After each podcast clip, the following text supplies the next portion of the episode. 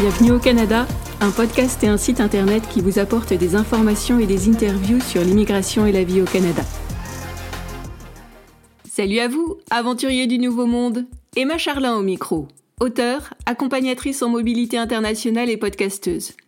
J'enregistre cet épisode à la mi-avril 2023. Je vous parlerai aujourd'hui d'un plat emblématique du Québec, la poutine. Mais avant cela, faisons un point d'actualité gastronomique. Jusqu'à une époque récente, Michelin était surtout connu au Canada pour ses pneus et ses guides touristiques. Les fameuses étoiles Michelin n'étaient pas établies au pays des castors et elles laissaient derrière elles un vide en matière de dégustation culinaire. Ceci dit, d'autres sites se taillaient la part belle et rendaient visibles les étoiles montantes de la cuisine canadienne. Plusieurs avaient retenu l'attention de mes papilles gourmandes.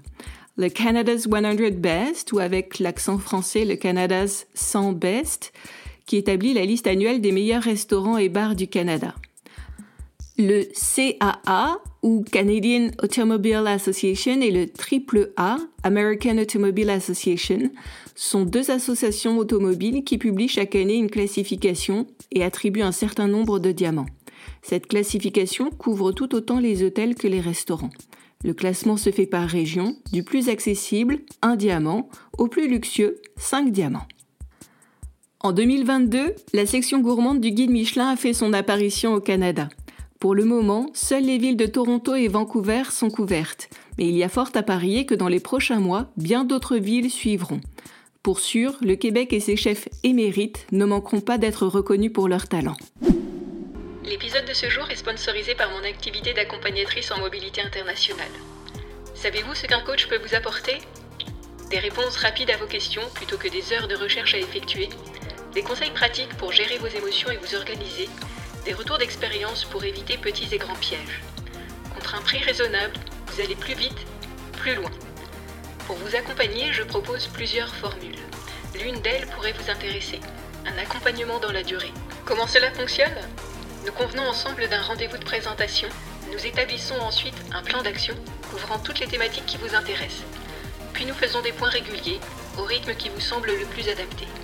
Le but du jeu est simple, vous accompagner dans la durée, de votre départ à votre arrivée.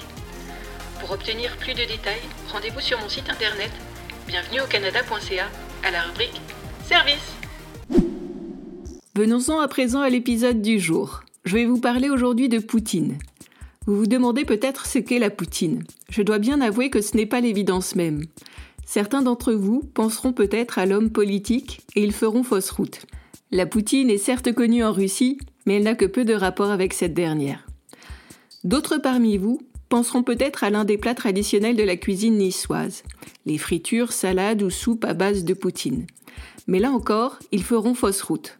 Autant à Nice, la poutine est un plat préparé à base de petits poissons, généralement des alevins de sardines, gobies ou anchois, autant au Canada, ce n'est pas du tout cela.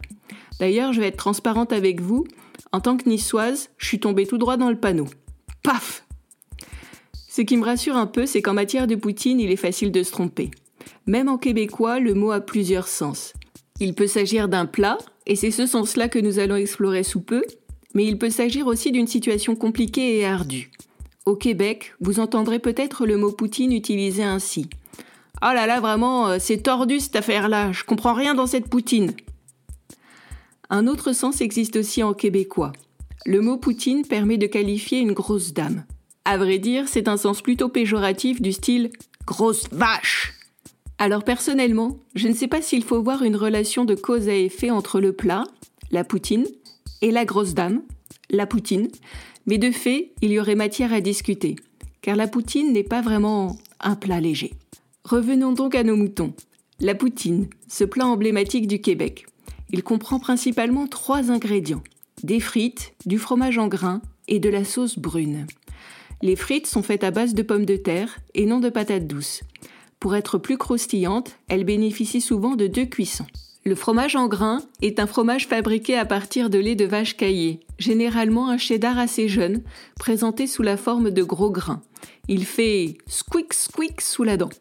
En anglais, on appelle cela du cheese curds.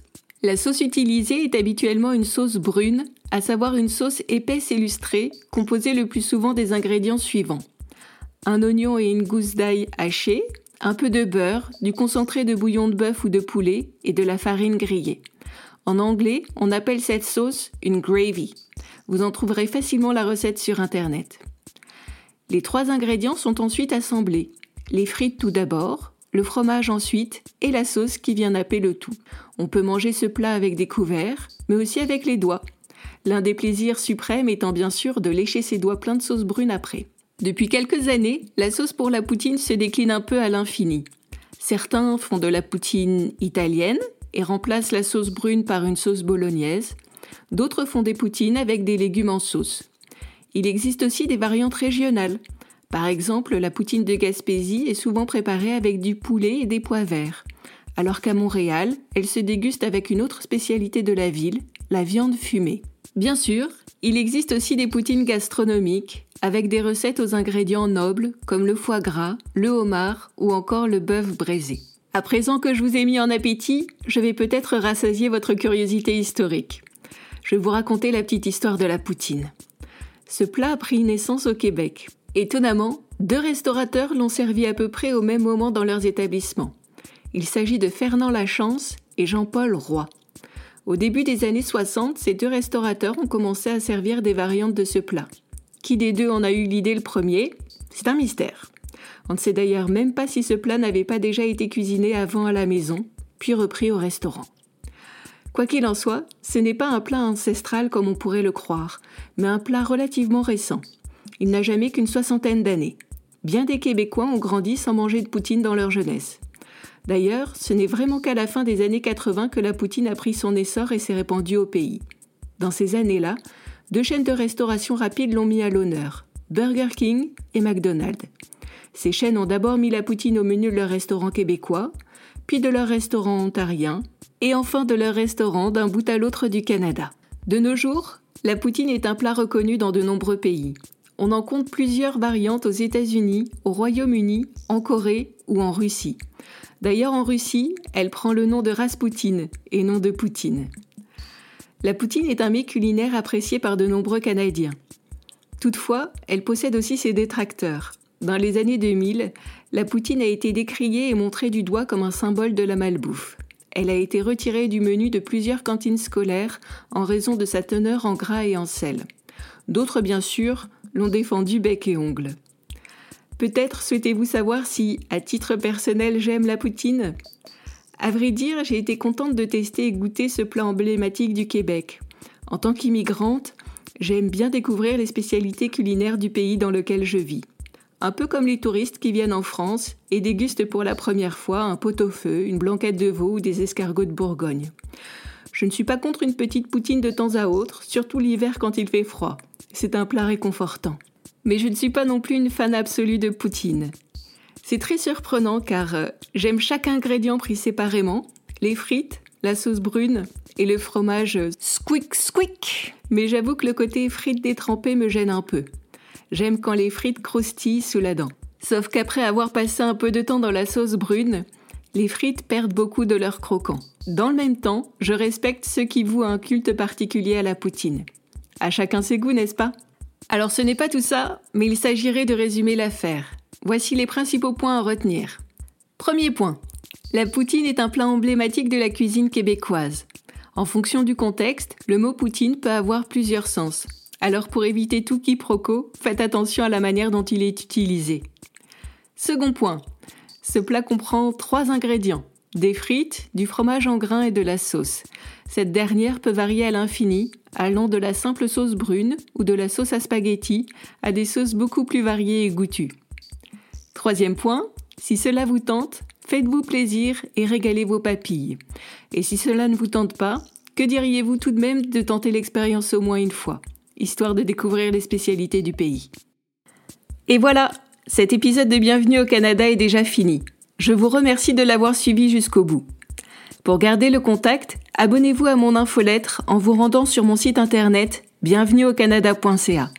À cette occasion, ne manquez pas de récupérer vos cadeaux. Une fiche pratique comprenant les 67 astuces que j'aurais aimé connaître avant de partir au Canada, ainsi que plusieurs échantillons de mes livres. À bientôt!